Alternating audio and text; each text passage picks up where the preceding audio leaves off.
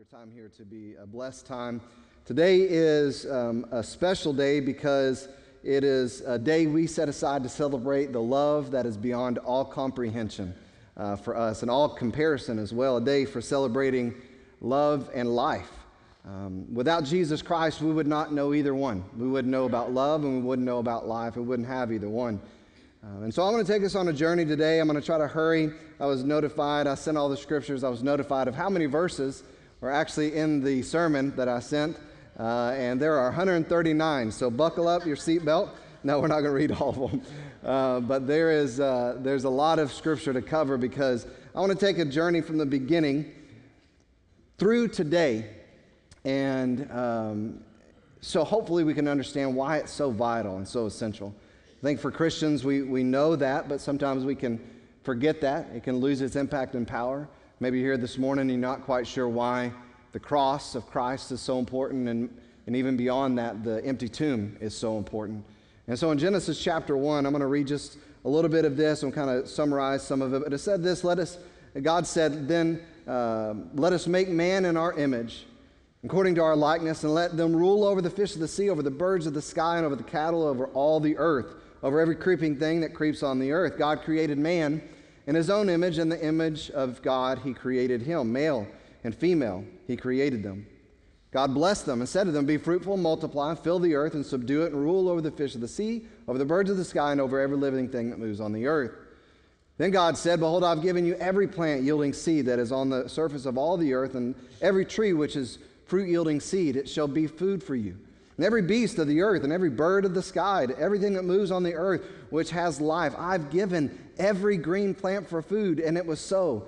God saw all that he had made, and behold, it was very good. And there was evening and there was morning the sixth day. We skip to Genesis chapter 2, verse 4. This is the account of the heavens and the earth when they were created, in the day that the Lord made earth and heaven. And then no shrub, of the field was yet on the earth. No plant of the field had been sprouted, for the Lord God had not sent rain on the earth. And there was no man to cultivate the ground, but a mist used to rise from the earth and water the whole surface of the ground. And the Lord God formed man of the dust of the ground and breathed into his nostrils the breath of life. And man became a living being. The Lord God planted a garden towards the east in Eden, and there he placed the man whom he had formed out of the ground. The Lord God caused every tree that is pleasing to the sight and good for food the tree of life also in the midst of the garden, and the tree of the knowledge of good and evil. Verse 15 says, The Lord God took the man and he put him in the garden of Eden to cultivate it and to keep it. Lord God commanded the man, saying, From every tree of the garden you may eat freely, but of the tree of the knowledge of good and evil you shall not eat. For in the day that you eat it, you will surely die. Then the Lord God said, It's not good for man to be alone. So I'll make a helper suitable for him. Out of the ground, the Lord God formed every beast of the field and every bird of the sky and brought them to the man to see what he would call them. And whatever the man called a living creature, that was its name. The man gave names to all the cattle and all the birds of the sky and every beast of the field. But for Adam, there was not, not found a helper, helper suitable for him. So the Lord God caused a deep sleep to fall on man, and he slept, and he took one of his ribs and closed up the flesh of that place. The Lord fashioned into a woman the rib which he had taken from the man and brought her to the man. And the man said, This is now bone of my bone and flesh of my flesh. She shall be called woman because she was taken out of man. For this reason, a man shall leave his father and mother and shall be joined to his wife, and they shall become one flesh. And the man and his wife were both naked and were not ashamed. We read chapter 3, and it says that there is a serpent that comes on the scene. The serpent is, of course, of course Satan. Satan tempts Eve. He tells her that there's this tree that God's told you not to eat of, and why not? I mean, look at it. It's good for food. It's, it's pleasing to the eyes. You would enjoy its, its taste. You should eat of it. Matter of fact, I, I, it's probably because God doesn't want you to be like Him. So we know the story that Eve gave into the temptation of the serpent, serpent. She ate of the fruit, and the Bible says that she also gave to Adam. The lie that the serpent, serpent told Eve was this you won't die. You, sh- you shall not surely die. But she ate of it anyways. She disobeyed God's word. Adam disobeyed God's word. The Bible tells us that because of that, there was consequences. Not only did they uh, get expelled from the garden, but women would have uh, labor pains and childbirth, and man would have to work by the sweat of his brow and, and all those things. But we know what happened when, when God, before he did all that, it, the Bible says that he came in the cool of the day and he found them, he, but he was looking for them. Uh, and, and they said, Hey, we're here, we're hiding. And he said, Why are you hiding? He said, Because we're naked. He said, Well, looked around, who, who told you you were naked? You were naked before, there was no problem with that. And they asked him if he ate of the tree, they broke God's law, they broke his command, they sinned, and therefore the consequences ultimately was death. The story of man will be a continual repeating of this, and it still remains today. God commands, and all of his commands are good and true. That's what Proverbs chapter 30, verse 5 says. Yet man continues on this roller coaster path of obeying and then disobeying. This, obe- this disobedience that we saw in the very beginning from Eve and from Adam that still exists today. As I said, is called sin. 1 John chapter 3, verse 4 says, Whoever committeth sin transgresseth, transgresseth also the law, for sin is the transgression of the law. So if you're here today and you say, I don't understand what sin is, I don't necessarily think I'm that bad of a sinner. The Bible says that if you break God's law, even in one little small point, you're an offender of all of the law of God. And so, from the garden, when we saw Eve and Adam break God's law, break his commands, disobey God, and sin entered into the bloodstream of mankind, until today, that is the case from every single one of us. Romans chapter 5, verse 12 tells us that. Therefore, just as through one man, Adam, sin entered into the world, and death through sin, and so death spread to all men. Here's the, here's the reason why because all sinned. Now, I want to point this out this morning because the, the, um, the title of the message is No Greater Love. The nation of Israel was chosen by God to be an example to the whole world about what God's love looks like and what a relationship with Him is supposed to be like. So He gave them land, He promised them land. He said, I will take you to that land and I'll give you blessings and I'll be your God, you'll be my people. I'll give you a temple. And everything that God gave and everything that God did, every command, every ceremony, everything was to point to Him that He is the source. He is life and He is love. Yet, as that example, over and over and over, we know in Scripture that Israel would turn away from God and sin. They would, they would receive the blessing, they would, they would take advantage of the blessings, they would turn away from God, they would sin, they would experience the consequences. God would correct them, they would repent and come back to God and experience the blessings once again, over and over and over. They would do this in one of the most well known stories in Scripture, a, a story that ultimately we set the stage for Christ coming to the earth the very first time in human form, for his, his death, and when we celebrate his resurrection. And that's the story of the exodus of the children of Israel, Israel out of Egypt. They had been in Egypt through tragic and, and also they had gone through triumphant circumstances back to tragic again. And God would send a man, many of you know this story, a man named Moses, as his representative. An unworthy man in himself, an unqualified man in himself Yet God, in His grace and mercy, chose Moses to go and tell Pharaoh to let his people go. Understand that while this was a real experience, there's no doubt about it, this, this happened in history. We can see that Egypt and Pharaoh represent the state of bondage to the enemy, Satan, and also to sin.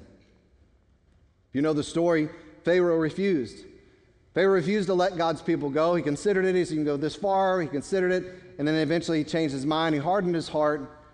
And he said no. So God interceded. And specifically, he sent plagues. And on that last plague, the 10th plague, he sent to Egypt. It would be the death angel who would come for the firstborn, the heir of every single family there. Why was that important? Because the firstborn represented the lineage and the longevity of an earthly family. The only ones the Bible tells us who would be spared in that event would be those who were under the blood of the sacrificial lamb. It was a lamb that was specifically designated by God. And it had to be blood applied specifically to a certain place on the doorpost in the, in, in the houses, on, on a wooden post. I want you to remember that. All of this was by God's design and his, his, his designation. And the whole point was to rescue his people from bondage and to bring them to a place that he had prepared for them specifically. I don't know about you, but it sounds a little familiar, right? It's the same story now. We're getting to that. But God gave them instructions. He gave them clear instructions on this, this sacrificial lamb, this, this Passover lamb. He gave them very specific directions on where to put the blood on the doorpost. He told them very clearly the meal that they were supposed to eat and how they were supposed to eat it, even down to the bread, how it would be prepared. Exodus chapter 12, the Lord God said to Moses, Aaron, in the land of Egypt, this month shall be the beginning of months for you. So this is the beginning of their year. Do the first month of the year to you. Speak to all the congregation of Israel, saying, On the tenth month, they are each one to take a lamb for themselves according to their father's households. A lamb for each household. Now, if the household is too small for a lamb, then he and his neighbor nearest to his house are to take one according to the number of the persons in them, according to what each man should eat. And you divide the lamb. Your lamb shall be an unblemished male, a year old, in his prime. You may take it from the sheep or from the goats. You shall keep it until the 14th day of the same month, and the whole assembly of the congregation of Israel is to kill it at twilight. See how specific the instructions are? Very clearly, God had a plan in all of this. Very clearly, it was very specific on how they were supposed to do this. Verse 14 says that this day would be a memorial for you, and you shall celebrate it as a feast to the Lord. This is the Passover feast. Throughout your generations, you are to celebrate it as a permanent ordinance. So, why is this so important? We talked about the Garden of Eden, we talked about Adam and Eve, we talked about their sin, we talked about Egypt, and we talked about the nation of Israel being in bondage and being delivered, and now the Passover. See, the Passover lamb of the Exodus pointed to the Passover lamb of God. The lamb that was assigned to be sacrificed for our sins before the foundation of the world. The Bible says that in Revelation chapter 5. I'm not going to read all of this, but it tells us that he was the one who was worthy to take the scroll and to read what was in the scroll because he was the lamb that was sacrificed before the foundation of the world. It happened. They were delivered, the, the, the, people of Israel. They were saved. They were rescued out of the bondage there in Egypt. Those who did as God commanded. They had to trust Him. They had to trust His word. They had to trust His way. If you know the rest of the story, they experienced yet more roller coaster experiences through the wilderness. They tempted God yet again, over and over and over again. The Bible says in Psalm 106, verse 14, they craved immensely in the wilderness. They lusted, they coveted, they wanted to go back to Egypt. They didn't like what they were experiencing in the wilderness. And it says they tempted God in the desert. In the New Testament, Paul would refer to this as he's writing to Corinthians, and he would say this These things took place as examples for us, that we might not desire evil as they did, to go back to sin, to go back to bondage. Not, do not be idolaters as some of them were. As it is written, the people sat down to eat and drink, rose up to play. He says this We must not indulge in sexual, sexual immorality as some of them did. And 23,000 fell in a single day because of it. We must not put Christ to the test as some of them did and were destroyed by serpents, nor grumble as some of them did and were destroyed by the destroyer. destroyer. Now, these things happened to them as an example, but they were written down for our instruction, on whom the end of the ages has come. In that wilderness for 40 years, they wandered. They finally enter the promised land. God taught them all along the way to trust Him, to trust His word, to trust His way. They would become His people in His land. They would have clear instructions on how they were to live their daily lives, their weekly lives, their lives in worship to Him. They, they had instructions on all of this. It, we know, yet again, they miss the mark and they make, and they make a huge mess out of all of it. The land would be occupied by the Romans. People. In God's land, in God's provision, with everything given to them, just like in the wilderness. Yet they turned away. And in captivity yet again to both Rome and to their own system of religion. And God would finally bring everything into perfect clarity for them and for us, for all of mankind. Around 4 BC, God Himself would come to this earth. The Bible says it like this in Galatians chapter 4 When the fullness of time had came, God sent forth His Son, born of a woman, born under the law, so that He might redeem those who were under the law, that we might receive the adoption as sons. This is essential because we, mankind, we're all in sin. We just read it, Romans chapter 5, verse 12. All, all of us, every single person under the bondage of sin in the world and insufficient to save ourselves because we, as mankind, as I said, are all sinners. We still are. The Bible says in Romans chapter 3, verse 10, like this There's none righteous, no, not one. It says in verse 23 that all have sinned, and every single one of us falls short of the glory of God. But that is the amazing truth about Easter and this reality. Even though this is our story, even though every single person in this place is a sinner, we are lost, we have broken God's law, we have transgressed the law, we miss the mark, we fall short. Even though we do this over and over again, God provided a solution, He provided salvation by way of a Savior. Why did we go through the Passover? As I said, the Savior is the Passover lamb. John chapter 1, verse 6 says, There came a man sent from God whose name was John. He came as a witness to testify about the light so that all might believe through him. He was not the light, but he came to testify about the light. There was the true light which coming into the world enlightens every man. It's talking about Jesus. It says this about Jesus He was in the world, God in the flesh was in the world, and the world was made through him. Yet the world did not know him. He came even to his own, his own people, the Jewish people who he chose to be the example for the whole world. He came into his own, and those who were his own did not receive him. But as many as received him, to them he gave the right to become the children of God, even to those who believe in his name, the name of Jesus, who were not born nor of blood, nor the will of flesh, nor the will of man, but of God.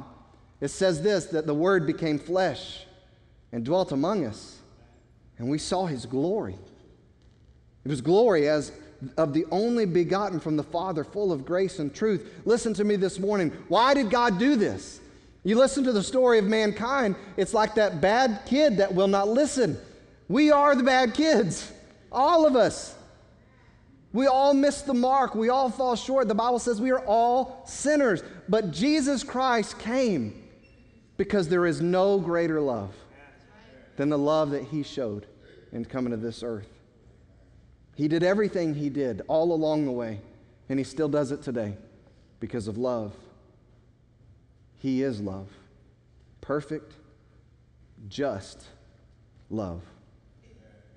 It says that God so loved the world that he gave his only begotten Son, that whoever would believe in him would not perish, but have everlasting life. Again, we know love and we know life because of Jesus. 1 John chapter 4. Beloved, let us love one another because love is of God. And everyone who loves is born of God and knows God. The one who does not love does not know God, for God is love.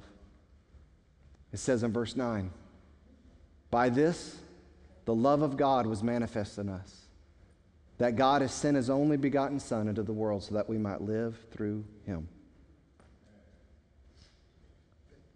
The end of this message is the, point, the two points that you have in your notes. Point number one is this love gives. Something I've preached many times in this church. The reason why we know what love does and that, that what it does is it gives is because what we read in, in John chapter 3, in 1 John chapter 4. It says it like this in John chapter 15 This is my commandment that you love one another as I have loved you. Greater love has no one than this, that someone lay down his life for his friends. Jesus is saying this, and he says this to his followers You are my friends if you do what I command you.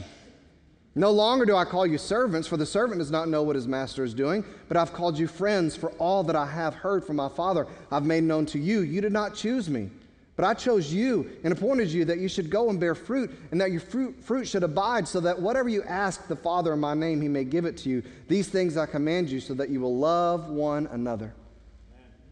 Again, 1 John chapter 3, verse 16 says that's how we know love is that he laid down his life for us. His love, his sacrifice showed us how to have a right relationship with God, with each other as well. It says it like this that God showed his love for us, and that while we were yet sinners, Christ died for us Romans chapter 5. God incarnate, Jesus, came to this earth, born of a virgin, as we read, lived a sinless life, it was the, the, the perfect sacrifice, the spotless lamb before the foundation of the world, and he was the Passover lamb for every single person that would come to this earth.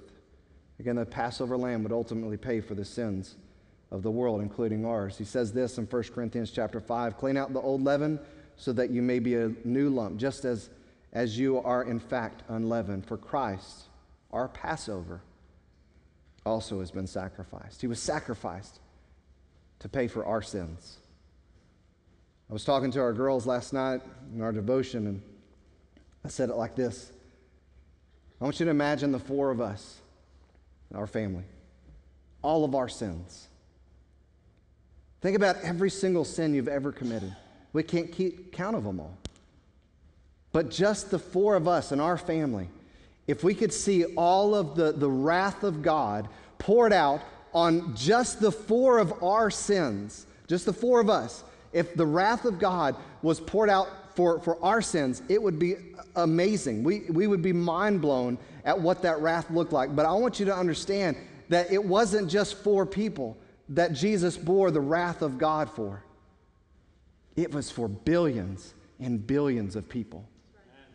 And so when you think about what Jesus did and why we celebrate this Passover lamb, why we celebrate Jesus Christ crucified and risen from the grave, think about God's wrath against billions and billions of people, and there are probably billions and billions and trillions and gazillions of sins from the most vile sins to dictators and, and, and, and genocide people and from, from people who do vile things, the vilest of all sins, multiplied by billions and billions. And think about a just and holy God pouring out his wrath on all of that sin on one person at one point in time, just for a few hours.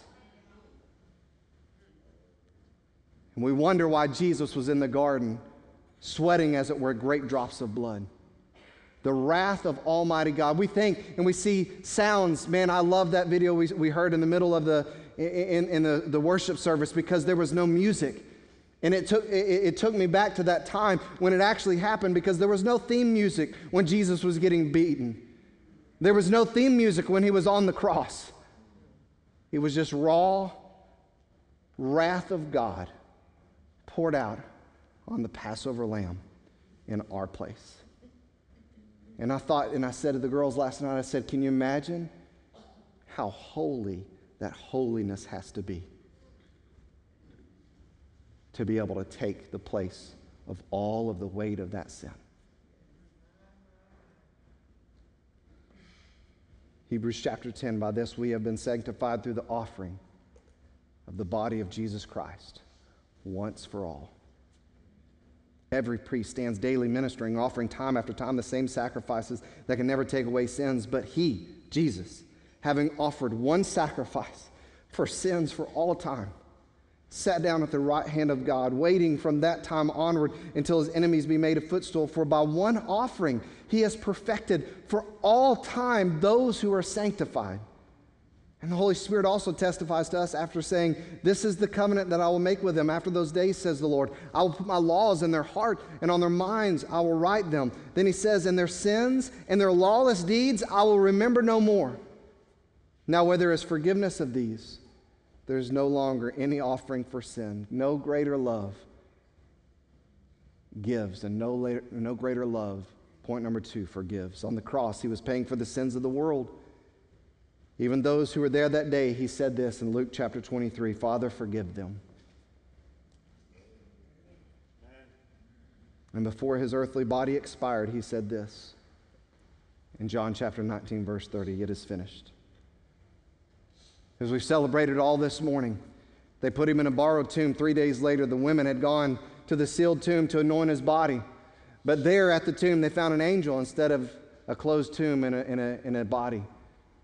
And the angel said to them in Luke chapter 24, on the first day of the week, early dawn, they came to the tomb bringing the spices which they prepared and found the stone rolled away from the tomb.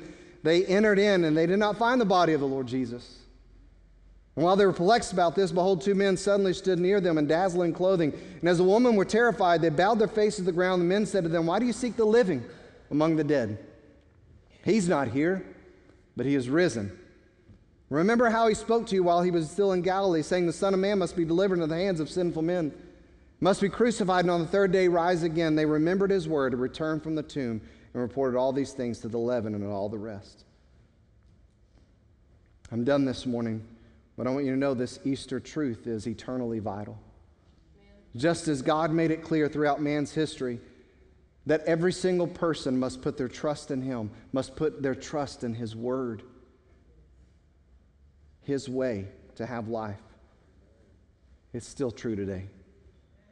Jesus said it exactly like this in John 14, 6. I am the way, the truth, and the life. No man comes to the Father but through me. We celebrate Easter because there's no greater love. And Jesus offers his eternal life because of his great love. He laid down his life for us. He offers eternal life, but you must trust him today. And if you haven't done that, I beg you today. The Bible says that in the wilderness there were some that hardened their hearts and they turned away from the salvation of God. And in Hebrews, it tells us to not harden our hearts as they did in the wilderness. It says that today is the day of salvation. The Bible says this in John chapter 6 Whoever comes to me, I will never cast out. If you've never come to Jesus Christ, if you've never turned your back on your sins and come to Him in faith, you can do that today. You can receive eternal life. Not only that, what we read a while ago, that the, the, the, the, blood of bulls and goats can never take away sins, but Jesus Christ bore your wrath on the cross. He shed his blood. And it says that because he did this, every single one of your sins he will never remember. Forgiven, cast as far as the east is from the west. And so, well, how do I do it, Pastor? How do I do that? How, how, do, I, how do I get saved? How do I get my sins forgiven? The Bible says it like this if you confess with your mouth that Jesus is Lord in Romans chapter 10 and believe in your heart that God raised him from the grave, you will be saved. Because it says, with the heart one believes and is justified, and with the mouth one confesses and, and is saved. And then listen to this promise in verse 13 Everyone who calls on the name of the Lord will be saved. This morning, if you've not done that, I want to invite you as, as our worship pastor comes and he plays this morning, there's going to be people moving to this altar. Some are going to be praying and thanking God for the resurrection and for the sacrifice. But if you're here this morning and you've never, you've never given your life to Christ, you've never had your sins forgiven, it's a new start. It's a new life, the Bible calls it. You'll have a new life in Christ today on Easter as we celebrate the resurrection. You can walk out those doors a changed person on your way to heaven and never having to worry about paying for your sins because there was one who paid for your sins in your place. But please don't leave here today without that assurance. If you say, man, I'm not sure that I'm going to heaven when I die, please don't leave like that. You can come down to this altar. We have some people that we can take you just off to the side privately. We don't want to embarrass you. We will not embarrass you. We simply will show you more scriptures and you can make the decision yourself. We're going to force you to do anything. But if you want to know about it, we want you to come this morning. Please don't leave with questions. Father, thank you for this time. Thank you for what you do in our lives, Lord. Thank you so much for the gospel. Lord, we know that the bad news is that what we read, we're all sinners. We all deserve death, and we all will die without you, your sacrifice being applied in our life. Lord, your blood applied in our life. And so that's why we're so thankful for the good news that you came to this earth and you lived perfect life, died on the cross for our sins, rose again the third day. And if we would surrender our lives to you, put all, in all confidence in you, that you would save us, you would make us your children, you'd forgive us all of our sins, that we would not have to live under the condemnation, the wrath, the judgment of our sins against ourselves. Lord, that sacrifice that you, you made for us would cover us. So, Lord, if there's somebody here today that has not done that, I pray you just move them this morning, that they wouldn't hesitate at the first note of this invitation, God, that they would move. And they would be able to walk out of this place on Easter Sunday, knowing that they're going to heaven when they die. And Lord, I just pray that you move now in a special way. we'll praise you for what you do. In Jesus' name, amen. If you'll stand, As he sings, I want to invite you to come.